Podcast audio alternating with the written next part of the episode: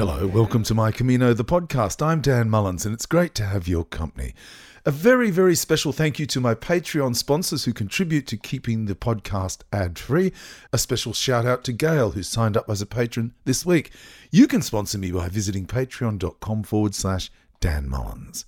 This is a weekly discussion about El Camino de Santiago, a series of pilgrimages across Europe. And I understand the various paths are very busy at the moment. We've emerged from the shackles of a pandemic. We're embracing the opportunity to explore and enjoy the slow tourism of pilgrimage. If you're new to the podcast, welcome. If you're thinking of walking the Camino, do it. Take it off your bucket list and put it on your bucket list. The Camino provides an opportunity to be simple. And being simple is not easy. It's a challenge to wade through the rapids of our lives, to find calm beneath the breakers that we're constantly diving under or jumping over, to be simple, to live simply, to be our best selves, for ourselves and those around us, for those that love us and rely on us, those that rely on us to be there for them. The Camino is a great place to find a connection, a chance to walk in the footsteps of millions of pilgrims before you and to find a connection with their intention, to discover what it's like to live simply, to exist for a prolonged period with a change of clothes and a few added extras packed into a rucksack, and to simply walk each day. The barest of requirements provides for the barest of needs. Why not spoil yourself with a chance to grow and prosper simply? It's no secret we're living in difficult times, so we need reasons to seek prosperity, to grow and prosper. The American writer and pastor E R Reed wrote in her book, Live for Results from Purpose to Plan to Destiny. The ultimate measure of success in life is peace. Peace is serenity, prosperity, and satisfaction in each area of life with freedom from persistent hostility, worry, and discontent, even in adverse times. So I was intrigued when I received a copy of the book Pilgrim: Finding a New Way on the Camino de Santiago. The closing line of the book's P R says, "The question is no longer what do I want to do with the rest of my life? The question is, who do I want to be?" The author is the British pilgrim Carolyn Gillespie. Carrie's on the line. Welcome, Pilgrim. Hi, Dan. Thanks very much for having me to chat this morning. It's my pleasure. We'll get to the book in a moment, but first, why don't you tell us how the Camino came into your life? Well, interestingly, um, I don't know if you remember that the volcano that erupted or some time back, um, and it, it, it stopped all travel around, around Europe, um, and I was stranded in Madrid with my sister, and Um, I needed to get back for work, and it was a bit of an adventure, really. We'd gone to see her daughter in Madrid, but then we were we were stuck in Madrid. So we had to come back via trains and boats and all kinds of unusual means. And while we were waiting for a ferry, um, I think we were coming from um, Santander, uh, we spoke to a lady who was meeting her husband, who had just finished the Camino. And it was the first time, really, we'd We'd heard anyone talking about it. We'd heard the word, we'd heard it sort of mentioned before, but not in any detail.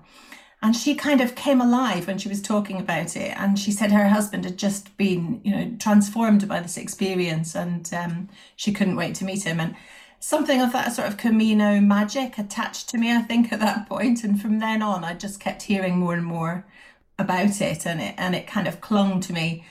Until I really thought, actually, I need to do I need to do this thing. Once I once it started calling, I couldn't ignore it. Yeah, how fantastic. So how many Caminos have you walked? How many how many have you done? Um, I did the Frances in, in two thousand sixteen, and then we did the um the, the English Pilgrim's Way from Winchester to Canterbury two years later.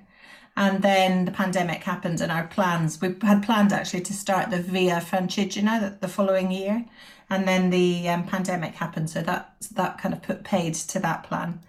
Um, but then we uh, we walked the Portuguese way last October, and then on to Finisterre. We tagged that on to the end of it.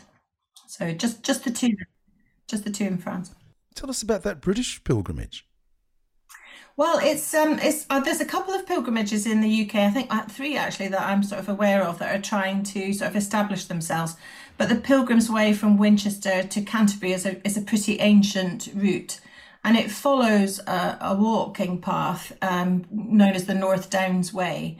Um, broadly speaking, it follows the North Downs Way. So it's about um, it took us about ten days. It was quite. It was. Um, I think we tried to do it too fast actually. Um, it probably is a sort of t- eleven day walk. So I think it's probably about three hundred miles, maybe less, maybe two hundred fifty miles. And um, it's quite long, long day. So we were um, not quite prepared for how challenging it was in terms of the distances each day. Um, but it's a really beautiful walk. It walks through three counties in England, sort of horizontally across the bottom of England, through Hampshire and then Surrey and into Kent. And it's it's fascinating. I'm, I'm a Scot and I had not long moved down to England. I'd only been living in England for about a year or two. So it was really interesting for me just to spend a bit of time in England. Um, just kind of, I think you see things very differently when you're walking, don't you? You really, yeah. you understand the sort of vernacular of the of the architecture and, and how the farming is done when you're walking walking through the landscape. Yeah. Um, so it was a really beautiful walk. Not not established in anything like the same way as as the Camino, but there were churches where you could get your we got we picked up a, a passport in the um in Winchester Cathedral, and there were churches where we could have our passports stamped, and they were hugely welcoming when we arrived in Canterbury because they don't have that many pilgrims um arriving. So we um, received a very warm welcome in Canterbury, and it was kind of surprisingly moving to arrive in, in Canterbury after, you know, I thought my expectations were, were low actually after the the very, you know, the, the big emotions of arriving in Santiago. But actually it was beautiful arriving in Canterbury too. Wow. Um, it's the shrine of Thomas, uh, Thomas, um, oh, I'm going to get the wrong one. Uh, Thomas uh, Beckett or Thomas Moore, I can't remember. Thomas Moore, I think it is. Yeah, yeah, I think it is Thomas Moore. Yeah, that's right. Yeah. I think it is. And and where are you staying? Are you staying in pubs or hostels or where? We stayed um, we stayed in a, a mixture of sort of travel lodges and um, pubs, much more expensive than the Camino, um, but we tried to keep the cost down as much as we could. So we we opted for whatever was the sort of cheapest option in the uh, along the way, um, and we stayed in some really nice pubs. Um, so yeah, it was it was a really lovely experience. I'm actually really tempted at the moment by a walk from London to Walsingham, which is another it's a Marian shrine in Walsingham, a very ancient shrine, and in fact that that pilgrimage was one of the big three or four, I think, back in medieval times. Um, and they're, again, just trying to establish that route as a as a British Camino. And, and the Confraternity of Saint James have recognised the London to Walsingham uh, walk. And there's an interesting new book about it. Wow. So that's that's next on my bucket list. Your bucket list. Yeah, yeah. My bucket list. Yeah, I like that very much. Have you always been a writer, Carrie? Uh, yes, I think I have. I was a writer as a little girl. I, that's what I like to do, make little books, you know, st- stitch together little notebooks and write stories. And I was an English teacher for most of my life. So oh. I've always been, I've always worked with words. Uh, yeah, I was a teacher for a long time. Um, but this is, I haven't written, I haven't, I wouldn't have called myself a writer until about six years ago. Yeah, yeah, yeah. But you're also a poet. I was on your website and I saw the most beautiful poem. Can I read it? Something you wrote? Yeah, of course. This is called yes, the. Yes, of course. Thank you. Yeah, it's called The Shadow Butterfly. I love it. Here it, you say, "It's mid-morning and I should be working. Instead, I am curled up like a cat, watching a wood pigeon through the window. She is back and forth at her nest building, twigs in the corner of her beak like a wurzel with a stalk of wheat. Busy fool, she puts my idleness to shame. Inside the milk cartons all along the sill, rows of seedlings arch like the cours de ballet, tilting their faces up towards the sun. They are grateful, as I am, for the first heat of the year."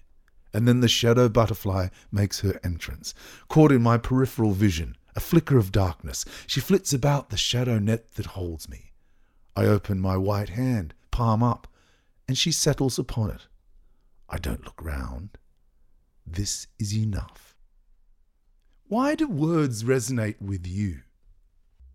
That's an interesting question. I'm not I'm not sure. I think poetry, when I was a little girl, um, I, I've always loved reading, but we we went to the library to get our books. And actually I was talking about with this with a friend the other day. I think when I was, you know, very small, we'd never let children do it now, but probably nine or ten, we used to get the bus into into Dundee from where I lived and go to the library and stock up on our library books.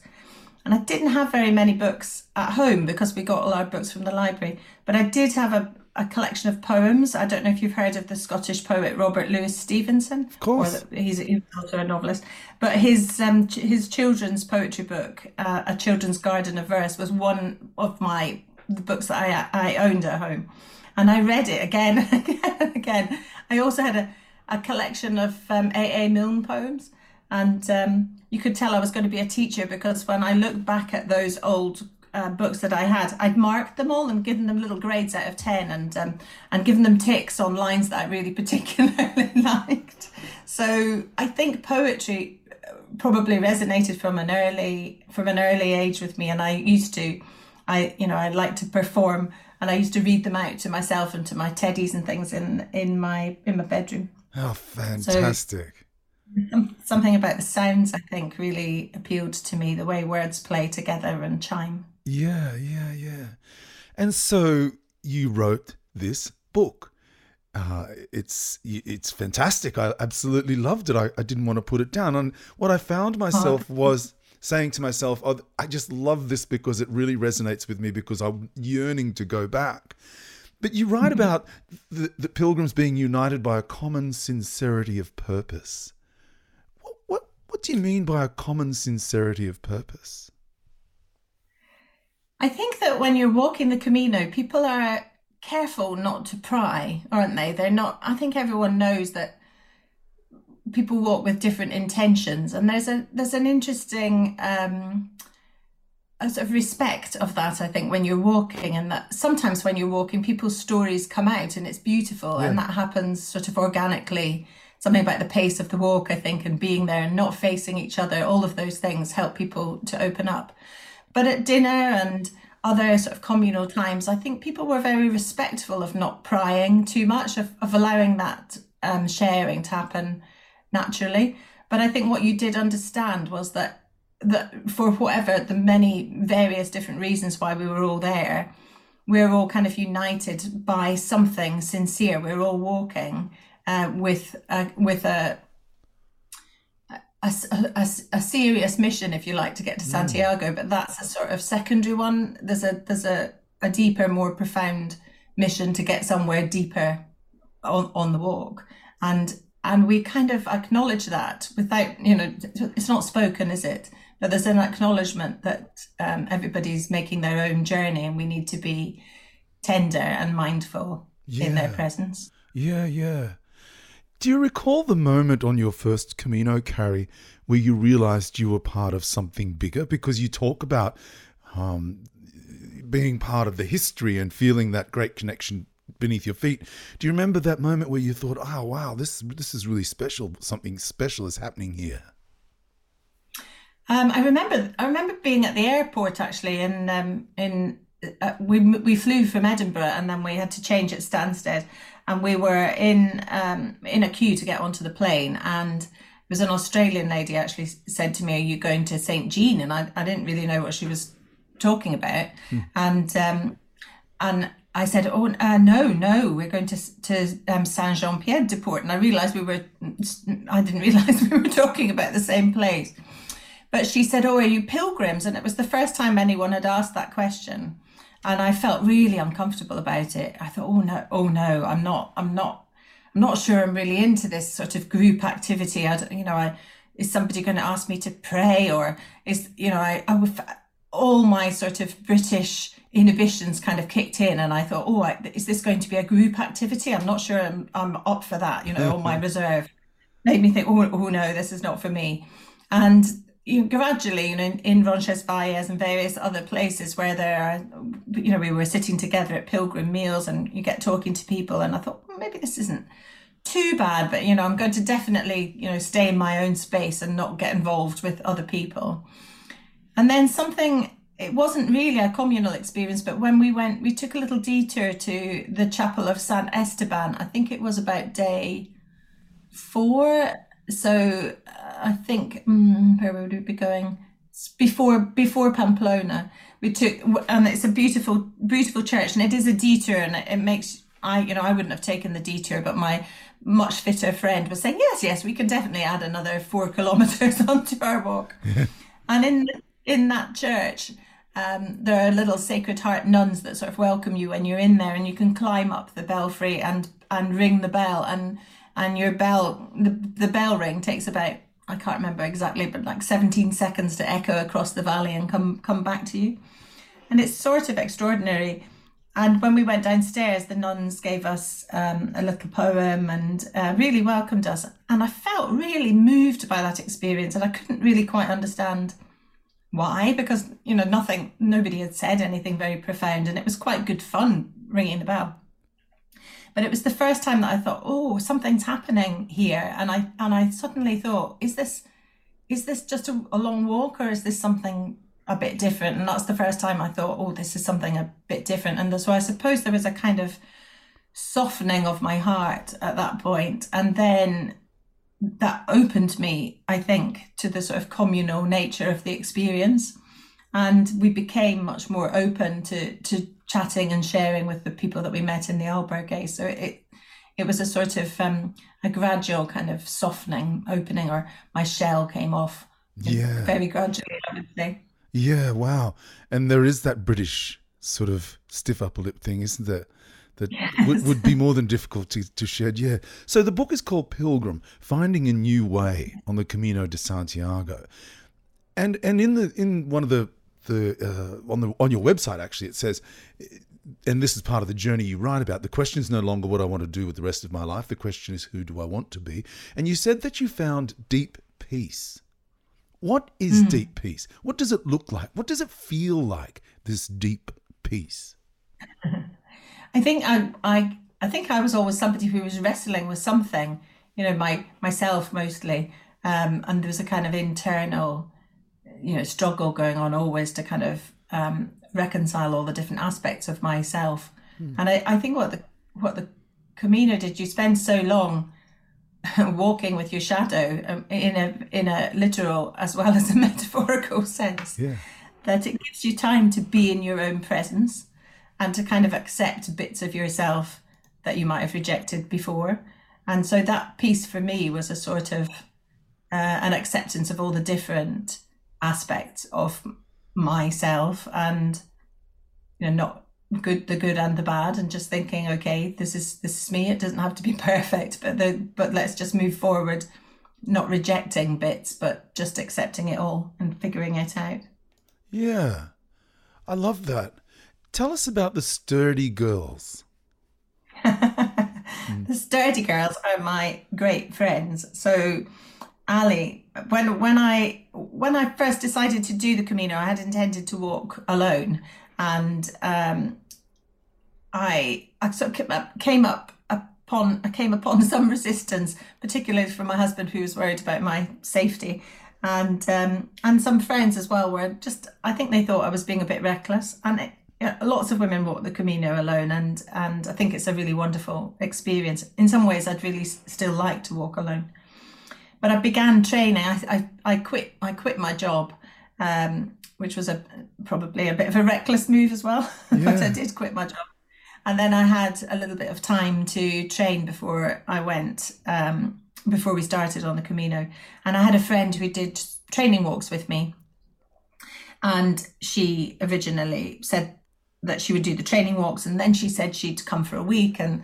And then she said she'd come for a couple of weeks. And then at the Christmas before we left in the April, she said, I'm going to come the whole way. So Ali and I were our, she, she was my great walking companion. And we're both kind of sturdy girls. You know, she's a farmer's daughter, and she's, she can, she's resilient and, and strong.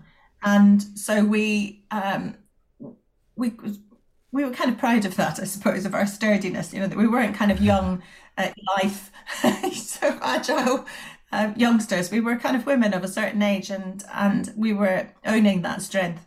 And then uh, as we p- planned the walk and people heard about it, a number of other friends said they would come and join us for a week. And Tinker and Lynn, who joined us uh, for a week of the, that first Camino, but all of our Portuguese Camino, and they did all of the um, the Winchester to Canterbury walk with us.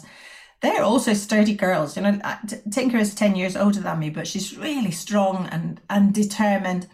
And I'm just kind of blown away by the strength of women of a certain age. Strength, not just in their bodies, but in their minds and their sort of ability to just get on with things. And I really admire that and want to celebrate it and encourage other women of my age to kind of embrace their own strength and and their power, and just know that they can do so much more than they might um, imagine if they just give themselves a chance. So yeah, the sturdy girls became a, became a thing, yeah. and um, yeah, and now lots of other people are um, are also in the sturdy girl club. Yeah, honorary well... sturdy. I, I love the sturdy girls that San Miguel was their patron saint. Yeah, sturdy, sturdy girls like to celebrate the end of the walk with a nice cold beer. Yeah, why not? Why not? Why not? And, and when you talk then about, uh, you write in the book about middle-aged women who keep going when those around them buckle, who bandage the broken, make them dinner and get them back on their feet. Who looks after those women then? Who looks after those women? Oh, we- Yeah, I think we look after each other. Um, my group of friends, the sturdy girls, you know, we we have been with each other through some through sort of thick and thin, and looked looked after each other in all kinds of difficult situations. Um, and we know, you know, you know the women that are going to be there when you need them, you know, in, in, in the middle of the night, or when you've had a bereavement, or when things get really tough. You know, those women who will be there no matter what. Mm. And um, definitely, definitely we support each other. Yeah, how fantastic. I have to say my husband also is, was a particularly, uh, you know, he was really supportive of the Camino, and he, uh, I knew that he was absolutely rooting for me uh, behind the scenes. You know, every day he was kind of willing me along, and, and his support really got me, got me to the end as well. Yeah. Well, I think as well that... Uh, when you are, and this is the nature of the book, is about finding a, a, a new way. I mean, that's the title of the book, Finding a New Way on the Camino de Santiago. Finding a new way to to what, Carrie? Is it is it a new direction? Is that what you're saying? If it is, how do you reconcile that with this role that you've played? These sturdy women, these middle-aged women who keep going when those around them buckle. How do you reconcile this new you with that role that you've played your whole life? Is it, that's a really interesting question, because I think for me, if I'm, you know, if I was to be absolutely honest, the, the my first Camino wasn't a resolution. It began a process which has probably taken, well, I'm, I, it's probably a, I'm still an ongoing process. So it, it was the start of something rather than the end of it, um, of a kind of, of a journey towards a new way of being. Right. Um, And I think once you once you start that process, you know, maybe it's inevitable that that certainly old ways of old ways of living, old ways of being might fall apart, fall away, and perhaps that means that certain people who were in your life before are, are no longer such a prominent part of it. But I think that, you know, life life is about moving on, and so my, you know, the, the role that I played as a mother certainly has really changed, in that I don't have little children at home anymore. I've got um, my my eldest is twenty-eight, and I have twins who are twenty-six. So what they need from me is very is very different from what they needed when they were two and six. So I need it needs to be it, it needs to be an evolving role. I need to it, it needs to be a new way of being, because I can't you can't cling on to that role that maybe, you know, I adored being a mum and having the kids at home, but unless you change, unless you adapt, it's, you end up in a kind of sad place. So I suppose there was a a necessity a necessity to change, but there was also a kind of profounder change in thinking about my myself, and actually recognizing that my role wasn't always just to serve others as a mother or a teacher or as a wife, but also to put myself in that picture and think about, you know, what my needs were. Yeah. Um, yeah. Moving forward. Exactly. And now this chance for you to take care of yourself. Yes. Yeah, how exciting. Absolutely. Yeah, and that's yeah. that's the big part of the journey of, of, of your journey and, and your friends and, and the sturdy girls and, and women of a certain age who, who go on the Camino yeah. and discover all of a sudden, wait a minute, I need to take care of myself. Having spent the large part of your life looking after others, that feels like an incredibly selfish thing to do, but actually it's it's sort of the opposite, because you can be much more, you know, fully present for other people if you're also taking care of of yourself. Yeah, yeah, that's great. So you say in the book um, that you discovered on the Camino that the body may be broken, but nature has the cure. How much mm. is nature and how much was nurture? The being in the natural world on the Camino was the most beautiful privilege, you know, to be in outside in nature for, I don't know, the, the best part of what would, what would you say, probably twelve hours a day. Yeah. Um, was just the most incredible gift. And to see the seasons evolving, we began in um, April in the snow in Roncesvalles, well, in San, San Jean Pied de Port, and we finished in uh, in the middle of May in Santiago in the in the sun in shorts. So we I felt like we walked through winter, from winter through spring into into summer, and mm. to sort of see that unfolding, to see the to see the leaves coming into leaf and the the the spring flowers coming out was just extraordinary. And to be with the birds and to and to feel that um, sort of the grace, if you like, of of the natural world having an impact on you was really powerful. Um, So that that ex- that experience of being kind of um, pa- part of nature rather than a sort of an observer, but but somebody who was in it rather than on the outside, felt really curative to me, and that's something I have definitely continued in my in my life since the Camino of re- of really enjoying that experience of being in nature, and it's something I would say I need in my life now. Yeah. Um, yeah, I yeah. think. In terms of the nurture, I think that you you know the the um, sort of so much about my um, of my family and my childhood and things came back to me in the walk, and so those two things do definitely go hand in hand, of those sort of patterns that we've established and the uh, the way the world has shaped us and the and the way we are shaped um, by our families. Those two two things definitely went hand in hand, I would say. Yeah, there's no question about that. If the Japanese call it, I, my pronunciation will be shocking, shinrin-yoku, which is walking in the woods, forest bathing. Um, oh, yes. Yeah, yeah. They, that they, they go out to nature to heal. Um, and mm. we could learn a thing or two from them, couldn't we?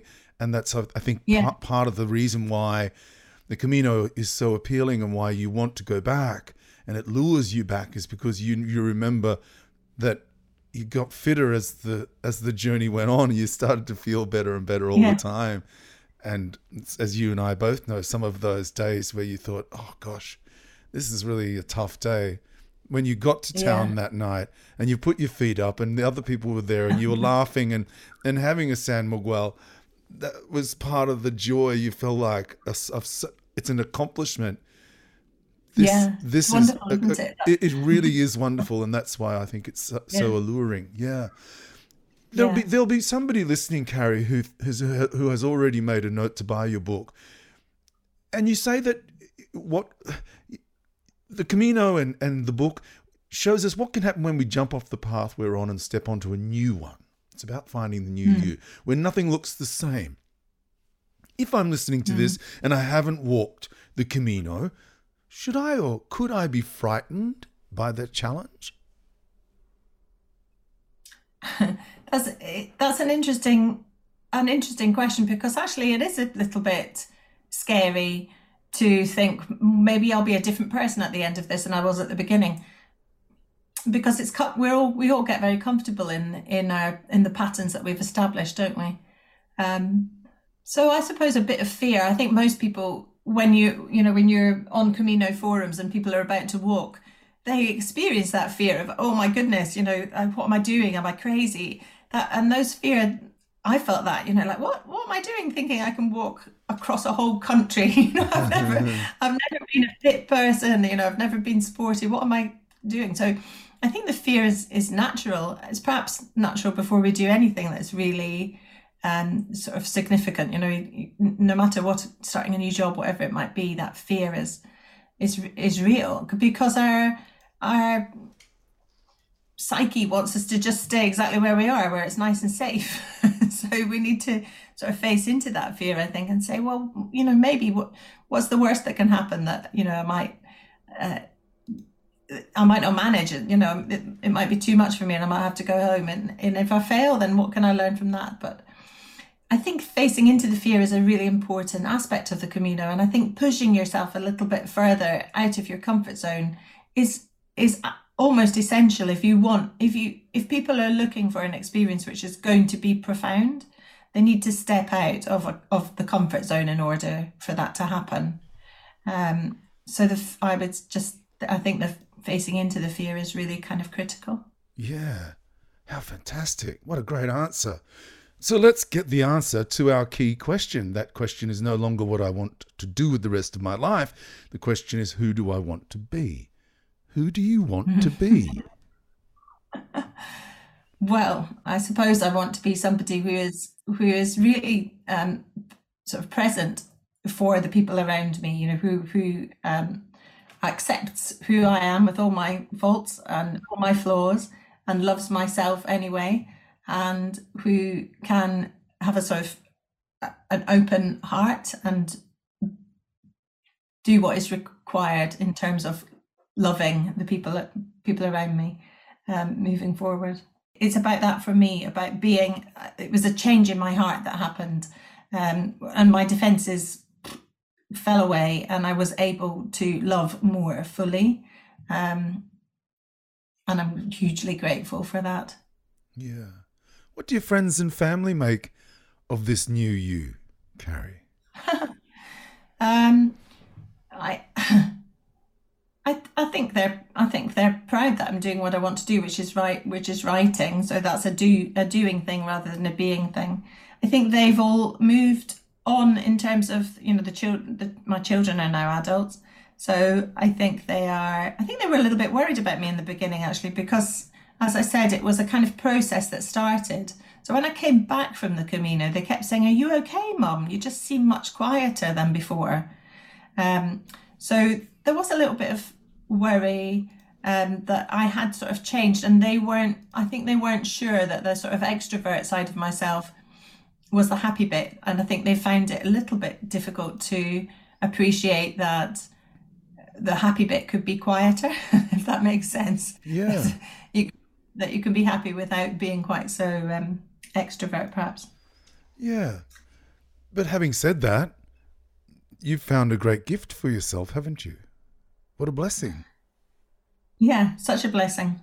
Absolutely. Yeah, yeah. Yeah, writing has really become my, you know, my life. That's what I do. I do now. So um, it feels uh, incredibly liberating to be doing something that I've always wanted to do and hadn't really had the confidence or the courage to do before the Camino, to, to fully commit to it. Yeah, the new you. You know, yeah. You talked about um, your son, or one of your children anyways, in Canada. Um, mm. I was recently in Canada, and just before I left, uh, because I work in news, uh, in the news industry, we did a story about the discovery of the bodies of many, indeed hundreds, mm. of little children. Mm. And you wrote a poem. It's on your website. I was... I had tears in my eyes, Carrie. Mm. It, it, you were visiting your son in Vancouver. The city was gripped by the story of these children's bodies being discovered in unmarked graves, hundreds and hundreds of mm. them. And I love yes. the poem so much. Can I read it?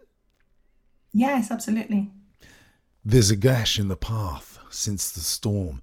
A limestone lightning bolt shot through the bitumen, open to the bedrock. On Kit's Beach, my boy finds an oyster, the one the gulls have missed, turns it over in his man hands, my boy. He flicks at a barnacle, digs his white thumbnail in between the layers. He was always a picker, wood chip, that divot on the flip-top desk, sunburn, raggy-edged like a map of Canada.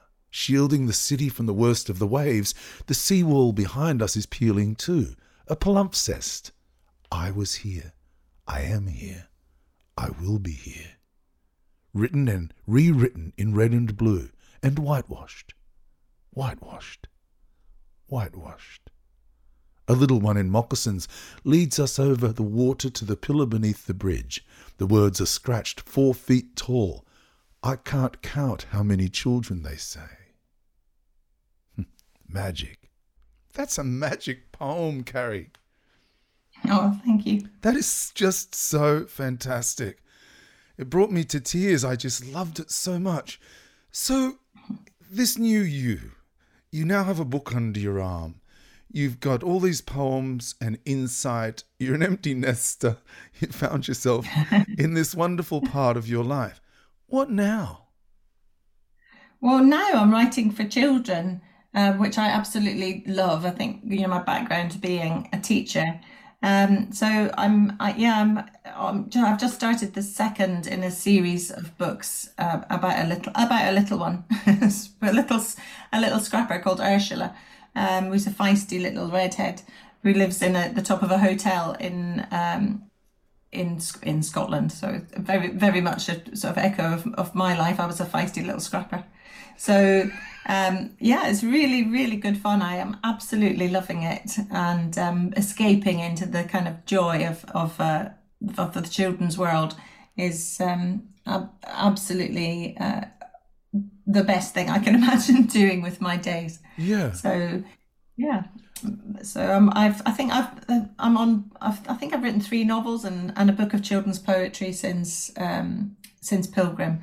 So I've just started the. the second in this uh, children's series. So keeping everything crossed that a publisher picks it up. yeah, that's right. Yeah, that's right. Is there another Camino or, or two on the horizon? Well, I think I'm going to do the London to Walsingham walk. I've, I've been sitting, sitting when I'm finished writing, I sit and have a cup of coffee and look through this book thinking, oh, I could just go. I could just go and do it tomorrow, but I have to finish this book first. But um, the London to Walsingham walk is about um, two hundred fifty miles, I think. Um, and um, it's about a fourteen day walk. Um, so I, that's that's the one I'd like to do next. And I'm just sort of, I don't know whether I want to do it solo. Or my husband's not very keen for me to go solo. But um, I might see if the Sturdy Girls will come on board and do another another British one. Um We do quite like, we like walking in Spain because for a number of reasons, you know, we it's it's wonderful being in a warmer climate. The accommodation on the Camino is so inexpensive that you can, it's, you know, it, we we carry our own luggage and we stay in the most basic of accommodations and we have the most brilliant time. So it's it's not a huge commitment in terms of money for us because it's not, it's quite, it's inexpensive to get to Spain. It's much more expensive to do it in, in Britain, which seems ridiculous, um, in our own country. So I'm definitely toying with Walsingham, and I, I also have a have a bigger plan that one day I'd like to do the Via Francigena and go, because I've walked to Canterbury, I'd like to walk from Canterbury then to uh, to Rome, not all in one go. I think I would do it over a number of years. And my daughter, Connie, who's now twenty-six, we, who walked a bit of the Camino with me, Um, is quite keen to do it over a number of years. So I would say the Walsingham Walk and the and the Via Francigena are the two that are absolutely top of my bucket list. I'm going to call it that now. Um, I definitely would like to do both of those at some at some point in the not too distant future, before my knees give in. Yeah, that's right. Well, that's right. And and it's it's also good to just to walk and, and, and get that fitness and your knees get stronger. Yeah. Uh, but there might yeah. come a day when, when you can't walk anymore, which would be a great shame. Yeah. A great shame. Hmm. You, you tell so many stories in the book. Why don't you tell us a Camino story to finish the podcast? Well, I was thinking about this because I think it happened on this day. Um sort of, I don't know, six years, uh, how long, many years ago, two thousand sixteen, so uh, seven years ago. Um, we were on a very long stretch at the end of the Meseta, just before we came into Leon, I think two days before Leon. And um, I'm not very good. I'm quite grumpy without breakfast. And I had kind of got into a bit of a pattern where we could get up early, walk, you know, to see the sunrise, and then walk to a to a um, a coffee shop. But this particular stretch, it had told us that there were no facilities for fourteen kilometres, and our the albergue that we were staying in said that we could get coffee somewhere or other on the way out of town, but but we were too early, and the place that we got to for coffee was closed and not opening for another hour, so we had to just go for it. And I'm really, I'm not great without coffee in the morning or without something to eat. And um, I was kind of in a bad mood, and mostly on the Camino I was in a good mood, but this morning I was really on a bad mood, in a bad mood. So the sturdy girls kind of went on ahead, and I sort of lingered at the back, you know, feeling kind of grumpy. And we'd, um, it was a very long, very boring straight road. And there aren't many stretches of the Camino that I would say were boring, but this was boring and challenging, in that it was very straight and there wasn't much to see, and I was feeling grumpy.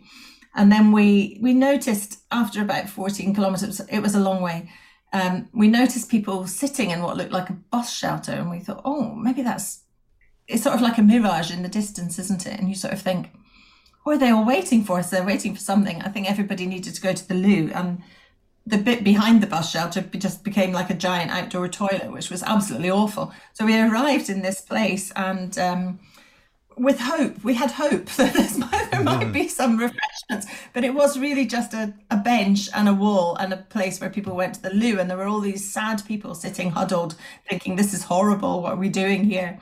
And they were all waiting, and we saw two friends, Stefano and Mike, who, who had kept our spirits up, and they were also there waiting. So we kind of greeted them, you know, like long lost friends, like you do on the Camino. And um, and they said, look, there's nothing here. It's just a loo. People are just resting. We'll just move on. And then in the distance, we saw this white van approaching, and um, Tinker, my friend, said, that's our coffee. And, and we kind of laughed and thought, that's not coffee, it's a white van.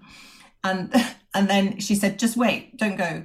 And we, we waited, and the van, this van pulled up and opened up a shutter and was selling fresh coffee. It was, it felt like a miracle that in this place, in this, in this, you know, the worst oasis you could possibly imagine, um, this van arrived for, with our coffee, and it felt like a miracle. The miracle of the coffee van, we called it. And we, all the people, we all started to sing Alleluia, and all the people that were all being sat all hunched up and looking very fed up all sort of came to life. It was like a, you know, oh, that's what everybody needed, was just a cup of coffee to keep us going to the next, to the next stop. So those kind of Camino miracles happen a lot, I think, when you really need things. Funny things happen, don't they? They certainly do. What a great story. I can picture you all, and I can picture the joy in your faces as well. Um, to, I, yeah, it's just so good. Lovely. It's so lovely. Hey, I'll, I'll I'll tell everybody about the book and where they can find it in in the outro of the podcast, but I want to say congratulations to you, Carrie. The book is magic. So is your poetry. Um, and I'm oh, just... Thank you, Jack. No, I'm really touched. And I'm really pleased and, and delighted to have had the opportunity to talk to you. So thank you for taking the time to have a chat. It's early in the morning in the U K, uh, and I really appreciate it. You've been very kind with your time. Uh, in the meantime, buen camino. Buen camino. Otrea. My guest this week was the British pilgrim, Carolyn Gillespie, and you can find her at carolyn gillespie dot co dot uk. carolyn gillespie dot co dot uk. The book Pilgrim: Finding a New Way on the Camino de Santiago is available where all good books are sold, via Amazon and Goodreads, and it was the American writer and pastor E R Reed wrote in her book Live for Results from Purpose to Plan to Destiny, the ultimate measure of success in life is peace. Peace is serenity, prosperity and satisfaction in each area of life, with freedom from persistent hostility, worry and discontent, even in adverse times. A very special thank you to my new Patreon sponsor, Gail. Thanks for your kindness. You can sponsor me too via patreon.com forward slash Dan Mullins. Until next week, I'm Dan Mullins. Buen Camino. Somewhere along the way, somewhere along the way.